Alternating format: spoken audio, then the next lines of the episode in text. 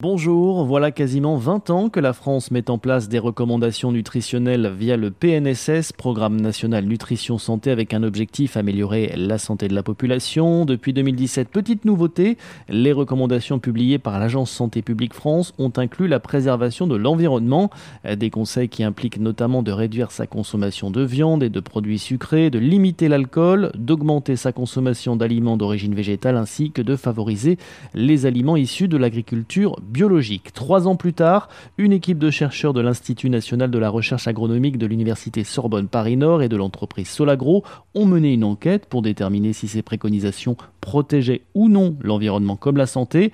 Leur recherche a porté sur l'analyse des comportements de plus de 28 000 participants. Les groupes étaient divisés en deux catégories, ceux qui suivaient correctement les recommandations et ceux qui ne les suivaient pas ou très peu. Verdict, eh bien, chez les personnes qui ont suivi à la lettre les recommandations, l'impact global de l'alimentation sur l'environnement a été réduit de 50%.